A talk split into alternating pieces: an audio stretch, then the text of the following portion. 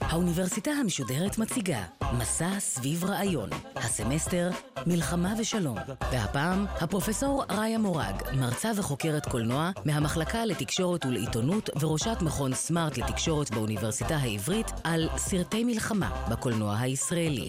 עורכת ראשית מאיה גאייר.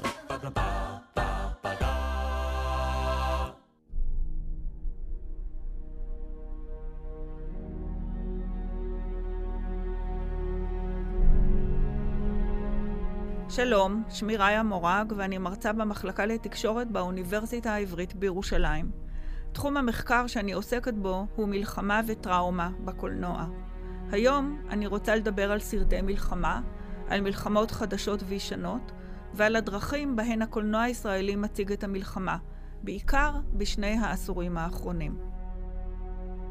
סרט המלחמה קיים מאז שהקולנוע קיים. הסרט העלילתי הארוך הראשון שהופק בקולנוע האמריקאי, הולדת אומה של די.דאבליו גריפית מ-1915, שעלילתו מתרחשת בזמן מלחמת האזרחים, כולל סצנות קרב ספקטקולריות.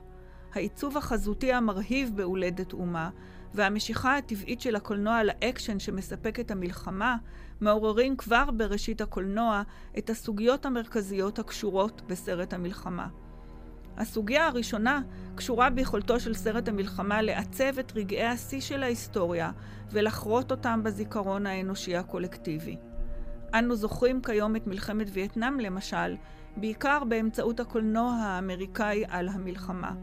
כלומר, בזכות סרטים כגון צייד הצבאים של מייקל צ'ימינו ואפוקליפסה עכשיו של פרנסיס פורד קופולה, שנוצרו ב-78-9, או Platoon של אוליבר סטון ו Full Metal Jacket של סטנלי קובריק, למשל, שנוצרו עשור מאוחר יותר.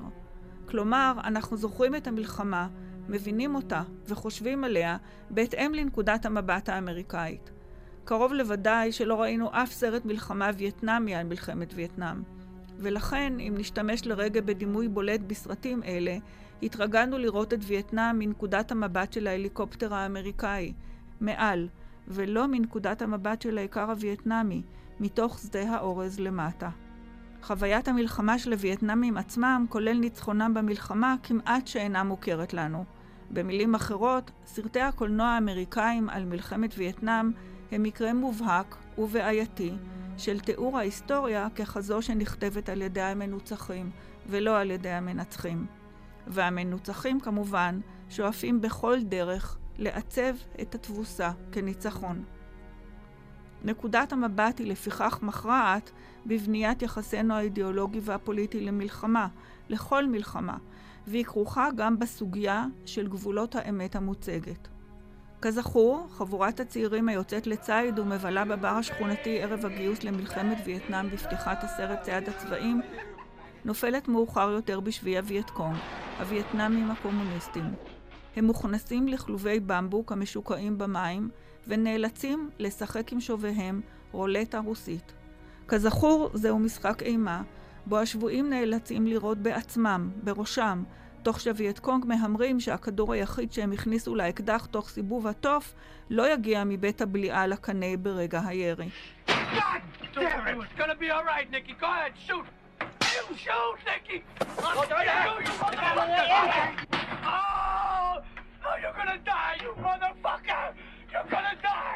הרולטה הרוסית הופכת בצייד הצבעים לדימוי המרכזי של המלחמה ולתחליף לסצנות הקרב.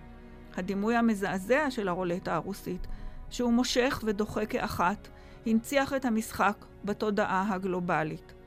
אך הווייטקונג, כלומר הווייטנאמים הקומוניסטים, מעולם לא שיחקו רולטה רוסית עם שבוייהם, והסצנות המזעזעות הללו בסרטו של צ'ימינו הינן פרי המצאתו של הבמאי.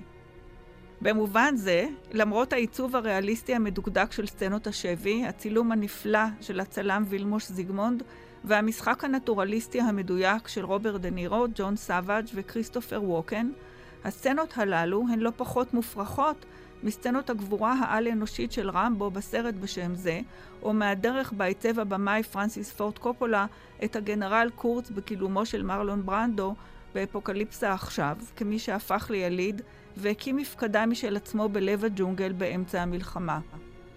בשלושת המקרים, צעד הצבעים, רמבו משחק הדמים ואפוקליפסה עכשיו, ההתמודדות של הצופים עם התבוסה האמריקאית מתועלת לביצועים של גבריות, שהישגיה, כמו בסצנה בה גיבורי צייד הצבעים בהנהגתו של מייקל, רוברט דה נירו, מצליחים לברוח מהשבי, מתורגמים לניצחון. אחוות הלוחמים שמרככת את אימת המלחמה, ועיצוב הגבריות כפנטזיה כל יכולה בהקשר הקיצוני של חיים ומוות, הופכים את התבוסה לניצחון. הזדהות הצופים עם האירועים על המסך, עם רגעי האימה והגאולה, מייצרת זיכרונות שלמרות שאינם מבוססים על חוויות ממקור ראשון, יש להם כוח רגשי, פסיכולוגי ופוליטי רב. הצופה בסרט המלחמה הופך למעין עד עקיף, אך מעורב. אין ספק, כפי שתיארנו בקצרה עד כה, ש-400 סרטי הקולנוע האמריקאי שנוצרו על מלחמת וייטנאם היו שותפים במשך מספר עשורים בתיווך תהליכים פסיכולוגיים חברתיים חיוניים.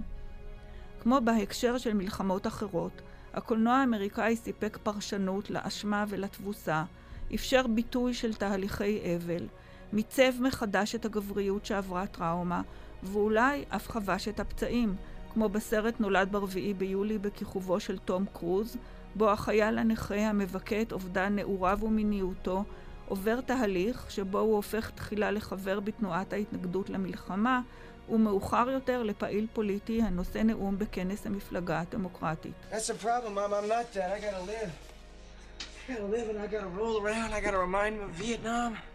And you don't want to know, you don't want to see us, you want to hide us. You want to hide us because it is a can of shit. And I am a fucking dummy. You can't drink in this house. they told us. Go fight. Go kill. Sergeant man, rain car. You know, it's all a lie, okay? Bunch of money. Lies! What did they do to you in that war? What happened to you? השמרנות של הסוגה הזו, אם כך, אינה תלויה רק בנקודת המבט שהיא מציעה, שהיא כל אמריקאית, אלא גם בביות של החייל החוזר לתוך הסדר החברתי.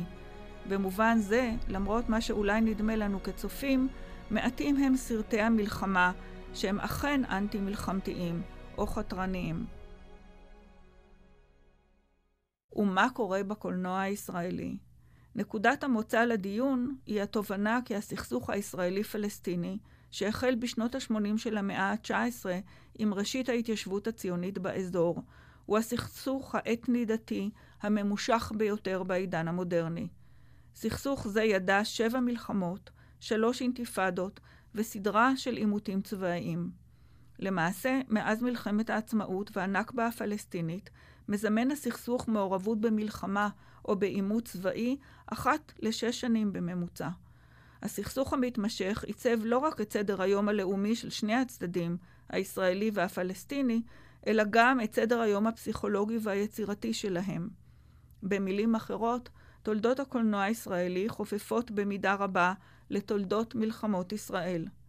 השאלה המרתקת היא כיצד מציג הקולנוע הישראלי של שנות האלפיים את הסכסוך, מהו הסיפור הדומיננטי, או מהם הסיפורים הדומיננטיים, שסרטים כגון כיפור של עמוס גיטאי מ-2000, יוסי וג'אגר של איתן פוקס מ-2002, בופור של יוסי סידר מ-2007, ולסים בשיר של ארי פולמן מ-2008 ולבנון של שמוליק מעוז מ-2009 מספרים האם אלה סיפורים של ניצחון, סיפורים טראומטיים של כישלון או תבוסה, סיפורים של תקווה לפיוס ושלום או של חוסר מוצא?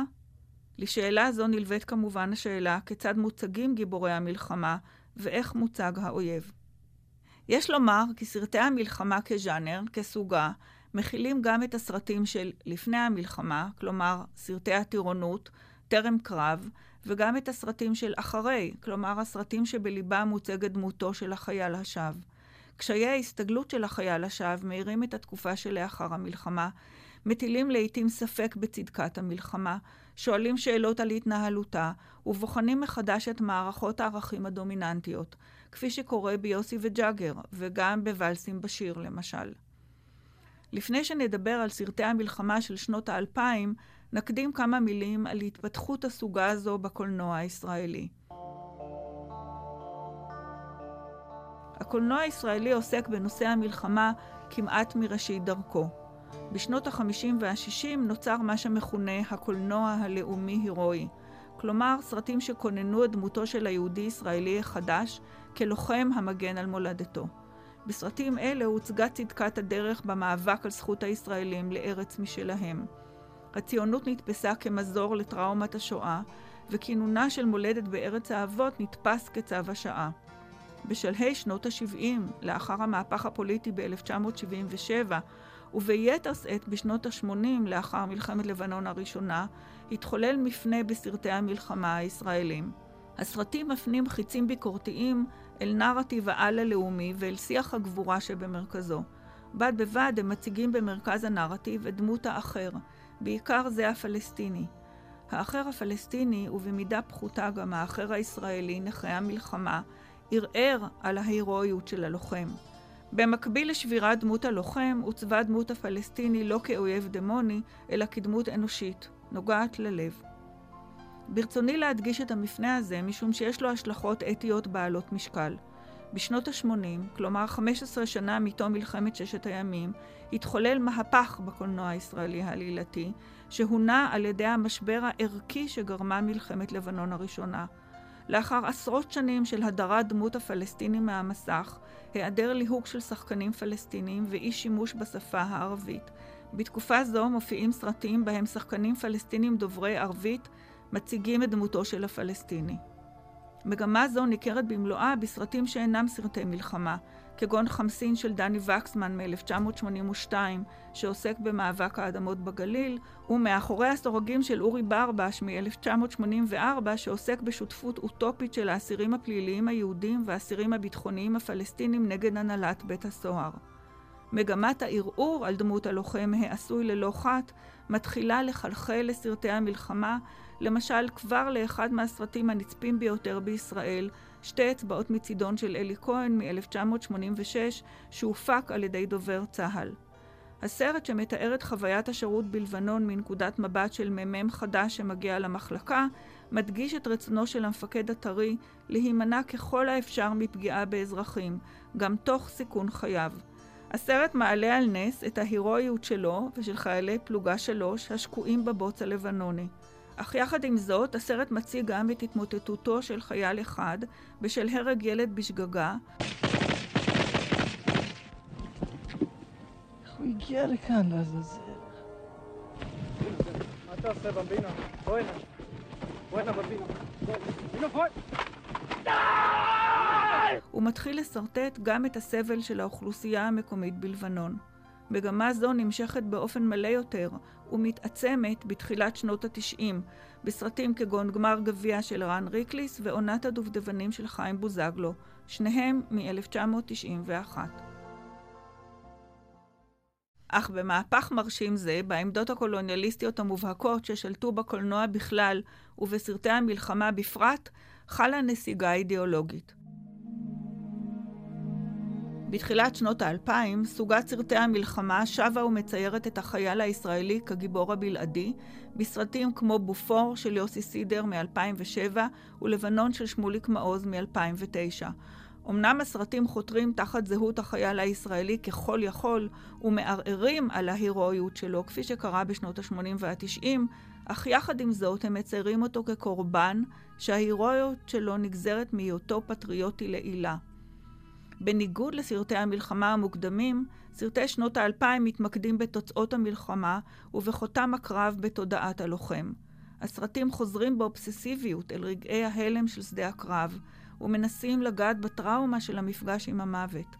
בכיפור זו הטראומה של התרסקות מסוג חילוץ הנפגעים, ופציעתם של שניים מתוך שלושת אנשי צוות החילוץ. ביוסי וג'אגר מוצג מותו של ג'אגר הפצוע בזרועותיו של יוסי. תחזיק עוד קצת זמן מהממ"ד, עוד קצת תיקחו אותך לבית חולים, אתה שומע? ליאור, אני אוהב אותך. ליאור? אני חושב שהוא מת. ובפתיחה של בופור מוצג המוות המיותר של קצין החבלה הנשלח לפרק מטען צד. התותחן בטנק בלבנון של שמוליק מעוז מגיב באופן פוסט-טראומטי למות האזרחים המתרחש מולו, ומתקשה לראות. יוני 1982, היום הראשון למלחמה. אני מוצא את עצמי בטנק עם שלושה אנשים שאני לא מכיר. אני מוצא את עצמי בעולם שאין לי מושג איך נכנסתי לתוכו, ואיך אני יוצא ממנו. הסרט מעצב אותו ככלוא בטנק ומוגבל מבחינת נקודת ראותו, וכמוהו אף אנו הצופים. מתחים אלה בהצגת היחסים שבין קורבנות, גיבוריות ופטריוטיות מלווים את סוגת סרטי המלחמה. בין עליית הגל הפלסטיני של שנות ה-80, כלומר הסרטים שתיארתי קודם, בהם הופיעה הדמות הפלסטיני לראשונה כדמות אנושית, לבין פריצתו מחדש של גל סרטי המלחמה של שנות האלפיים בקולנוע העלילתי, המתאר את החייל הישראלי הקורבני-הירואי, גם הקולנוע התיעודי יוצר מהפך. המהפך בא לידי ביטוי בכינון סוגה שדנה בשאלות האתיות של הפרת זכויות האדם בזמן הלחימה בלבנון ובשטחים, ובפצע המוסרי ללא מרפא של החייל והחיילת הישראלים. למשל, בסרטים כגון "לראות אם אני מחייכת" של תמר ירום, ו-Z32 של אבי מוגרבי. זאת, תוך ששאלת האחריות מופנית במינונים שונים למדינה, ששלחה את החיילים הללו למשימות שבליבן עימות עם אוכלוסייה אזרחית. המעבר מדגם המלחמה המודרנית שאפיין את המאה ה-20, לפיו ניצב צבא מול צבא, לדגם של המלחמה החדשה המאפיין את המאה ה-21, לפיו ניצב צבא מול אזרחים, הוא מעבר אתי אקוטי. המלחמה החדשה, במתכונתה הנוכחית, אופיינה על ידי חוקרים שונים במונחים של תמורות קיצוניות. הניגודים המסורתיים שאפיינו את המלחמות במאה ה-20, בהן ניצב צבא מול צבא, עוברים שינוי מהותי במלחמות החדשות של המאה ה-21. במלחמות החדשות מתערערים ההבדלים החד-משמעיים בין הגדרת הטרור לבין הגדרת המלחמה, וכפי שפעולות ההתקפה באינתיפאדות השונות הבהירו, גם בין הגדרת החזית לבין הגדרת העורף. היות ואזרחים משתתפים בלחימה, לא ברור עוד ההבדל בין אזרח לבין חייל. בגלל השינוי הדרמטי באופי המלחמה, המשבר בתפיסת המלחמה נוגע גם לניגודים שבין התקפה לבין הגנה, בין ציון התחלת המלחמה לבין ציון סופה, ובין הגדרת ניצחון להגדרת מפלה. כתוצאה מכך, גם ניגודים מהותיים, כגון בין מלחמה לבין שלום, ובין מוסריות א-מוסריות, נשברים. מלחמת וייטנאם, אגב, נתפסת כשלב ביניים בין המלחמות הישנות לבין אלה החדשות, בעוד ששתי המלחמות בלבנון, ובייחוד האינתיפאדות, וכן המעורבות הצבאית של ארצות הברית בעיראק, באפגניסטן ובפקיסטן, למשל, נתפסות כמלחמות חדשות.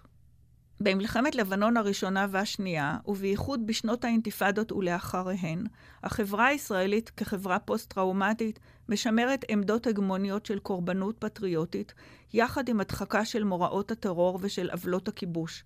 תפיסות אלה בולטות בייחוד בסרטים העלילתיים. מאידך, בעיקר בסרטים הדוקומנטריים, היא משכילה לפרוס את המאבק המוסרי ולהגדיר מחדש את הקטגוריות המקובלות. מלחמה, שדה הקרב, קורבן, כובש. בקולנוע הישראלי העלילתי והתיעודי בשנות האלפיים ניכרות אם כך שתי מגמות בולטות.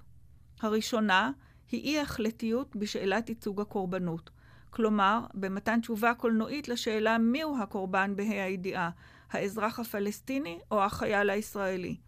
המגמה השנייה היא אי-עקביות באמירת האמת לבעלי הכוח הפוליטי.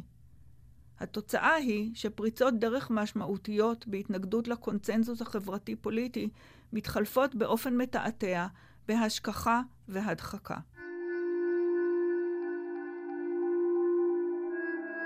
הסרט הבולט בקבוצה זו הוא הסרט הדוקומנטרי המצויר "ואלסים בשיר", שהוא סרט אוטוביוגרפי. הקולנוען הישראלי ארי פולמן, אשר הציג בשנת 2008 את חוויית הפוסט-טראומה של הכובש במלחמה, היה מראשוני היוצרים בגל החדש של הקולנוע התיעודי, שקראו תיגר על הצופים בישראל ובעולם כאחד. בסרטו עטור הפרסים מתאר פולמן, ששימש הן כבמאי והן כתסריטאי, אירוע טראומטי שהתרחש 26 שנים קודם לכן במערב ביירות, בעיצומה של מלחמת לבנון הראשונה. הסרט נפתח בתיאור פוסט-טראומה הנחווית על ידי חייל לשעבר. אנו חווים יחד עם בועז, חברו לנשק של פולמן, סיוט מתמשך על היללת מוות של כלבים, אשר נורו בידי הכוחות הישראליים בזמן המלחמה, על מנת למנוע מהם להתריע על כניסת הכוחות לכפר לבנוני. עכשיו, כשאתה נכנס לכפר, הכלבים מריחים אותך ראשון, והם יוצאים החוצה להתריע. ואם נובחים מספיק זמן, הכפר מתעורר, המבוקש בורח, והלכה כל ההפתעה שלי. אה? מישהו היה חייב לחסל אותם, אחרת היו נהרגים לנו אנשים. אבל למה דווקא אתה? ידעו שלראות באנשים אני לא מסוגל. אז אמרו, אוקיי, בועז, אתה תלך עם השתיקו לפני הכוח, תירה בכלבים.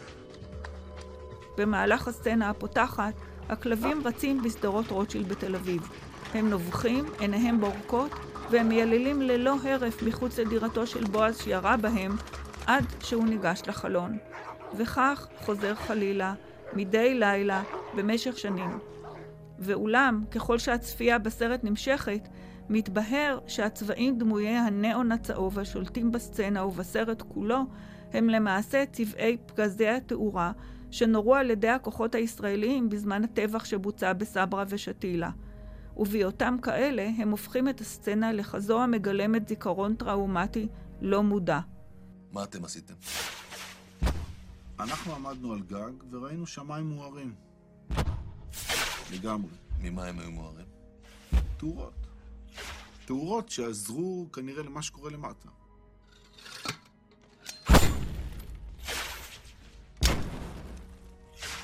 הסצנה מדגימה את ההבדל העצום בין המלחמה במאה ה-20 ובין המלחמה במאה ה-21.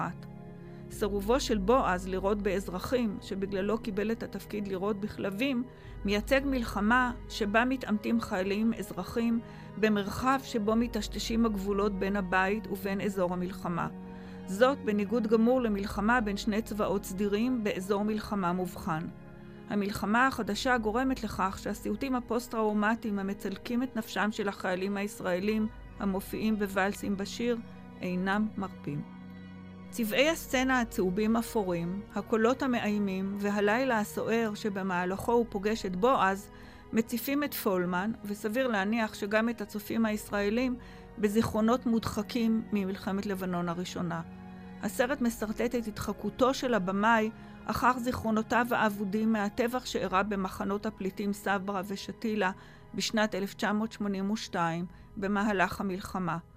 בסוף ההתחקות אחר שלושת ימי המלחמה האחרונים שנמחקו מזיכרונו, ובאמצעות מפגשים שונים, בייחוד עם חברים לנשק, נזכר פולמן באירוע הטראומטי שחוזר אליו בדמותן של נשים פלסטיניות המהלכות וגואות בבכי. הוא מגלה כי בליל הטבח הוא וחיילים ישראלים נוספים שיגרו פצצות תאורה מעל גגות מחנות הפליטים, שלמעשה סייעו לפלנגות הנוצריות לנקום את רצח הנשיא הלבנוני בשיר ג'ומאייל. כסרט פוסט-טראומטי, ולסים בשיר מציג את הטראומה של שותפות עקיפה לפשע, אף על פי שאופן ההתייחסות שלו לדרגת השותפות אינו חד משמעי. מצד אחד הוא מציג את השותפות של פולמן במידה ניכרת כשותפות למחדל, לשתיקה, לאי פעולה וככישלון להתנגד לחוסר הצדק באופן פעיל ובקול רם. מצד אחר הוא מראה את מה שניתן לכנות השתתפות פעילה במכונת המלחמה של השלטון הישראלי. במילים אחרות, אף על פי שהסרט מציג את הטבח שנעשה במחנות, החייל הישראלי אינו מקבל אחריות לשיתוף הפעולה, לא במישור האישי ולא במישור הקולקטיבי. בגיל 19 הרגשת אשם, לוהקת על תפקיד הנאצי בעל כוחך. זה לא שלא היית שם, היית שם. הרמת תאורות, אבל לא עשית את הטבח. הסרט נמנע מהבעת עמדה אתית חד משמעית כלפי הטראומה ההיסטורית בלבנון. יחד עם זאת, אין ספק שוואלסים בשיר פותח מחדש את הדיון על מעשי העוול ועל שיתוף הפעולה של המלחמה החדשה.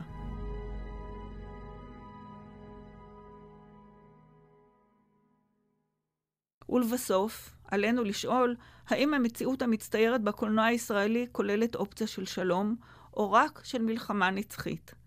ככלל, אופציה זו קיימת לעיתים נדירות, ולרגעים ספורים בלבד, והיא מתרחשת בדרך כלל כמפגש אנושי בארבע עיניים. למשל, בסרט אבנטי פופולו של רפי בוקאי, שנעשה ב-1986 כחלק מהגל הפלסטיני שתיארתי קודם. הסרט מתרחש בזמן הפסקת האש בסיום מלחמת ששת הימים. הסרט נחשב לפורץ דרך בהתייחסותו לסכסוך הישראלי-ערבי, היות וגיבוריו אינם חיילים ישראלים, אלא שני טוראים מצרים, שמשחקים אותם שחקנים פלסטינים. אותם חיילים מצרים הטועים במדבר סיני מבקשים לחצות את תעלת סואץ ולהגיע הביתה בשלום. בדרכם הם נתקלים בין היתר בחייל או"ם הרוג שבג'יפ שלו יש בקבוק וויסקי, בו הם מרבים את צמאונם ומשתכרים, ובפטרול צה"לי שאליו הם מצטרפים. הצופים הישראלים נדרשים לחבור לנקודת המבט שלהם, שהיא זו ששלטת בסרט.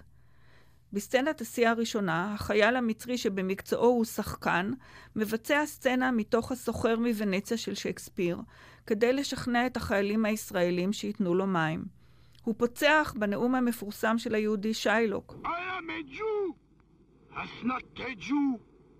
Eyes, organs, dimensions, senses.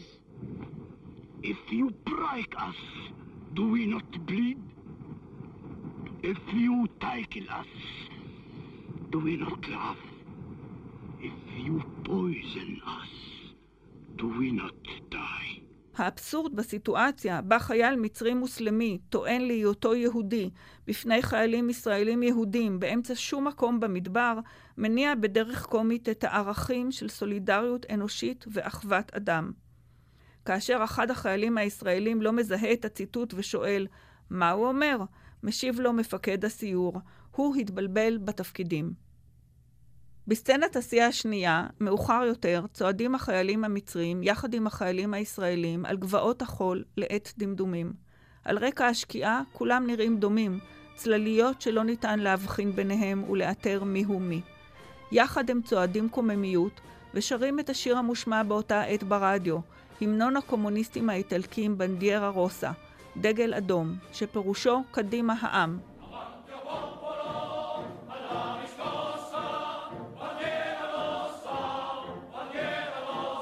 במערכת יחסים זו, שנותקה מן העולם החיצוני, כדברי התסריט, נזכה להבין כי אין גבולות לחוויה האנושית, וכי, כדברי הסופר אנטון שמאס, כולנו שיילוקים פתטיים שהתבלבלו בתפקידים.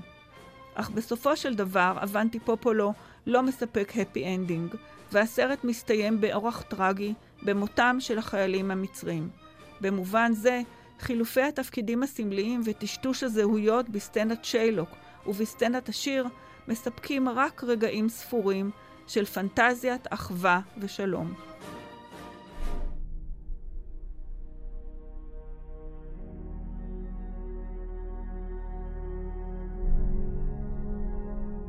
ולבסוף, אפשר לשאול האם יש בכוחו של סרט המלחמה להשפיע?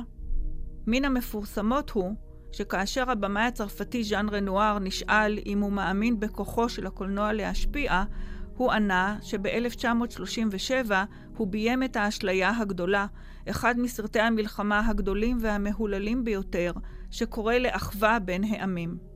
שנתיים לאחר מכן פרצה מלחמת העולם השנייה.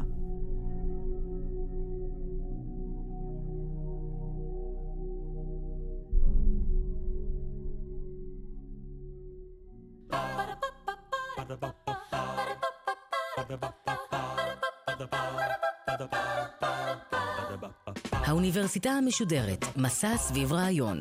הפרופסור ראיה מורג, מרצה וחוקרת קולנוע מהמחלקה לתקשורת ולעיתונות וראשת מכון סמארט לתקשורת באוניברסיטה העברית על סרטי מלחמה בקולנוע הישראלי. עורכת ראשית, מאיה גאייר. עורכת ומפיקה, נוגה סמדר. האוניברסיטה המשודרת, בכל זמן שתרצו, באתר וביישומון גלי צה"ל ובדף הפייסבוק של האוניברסיטה המשודרת.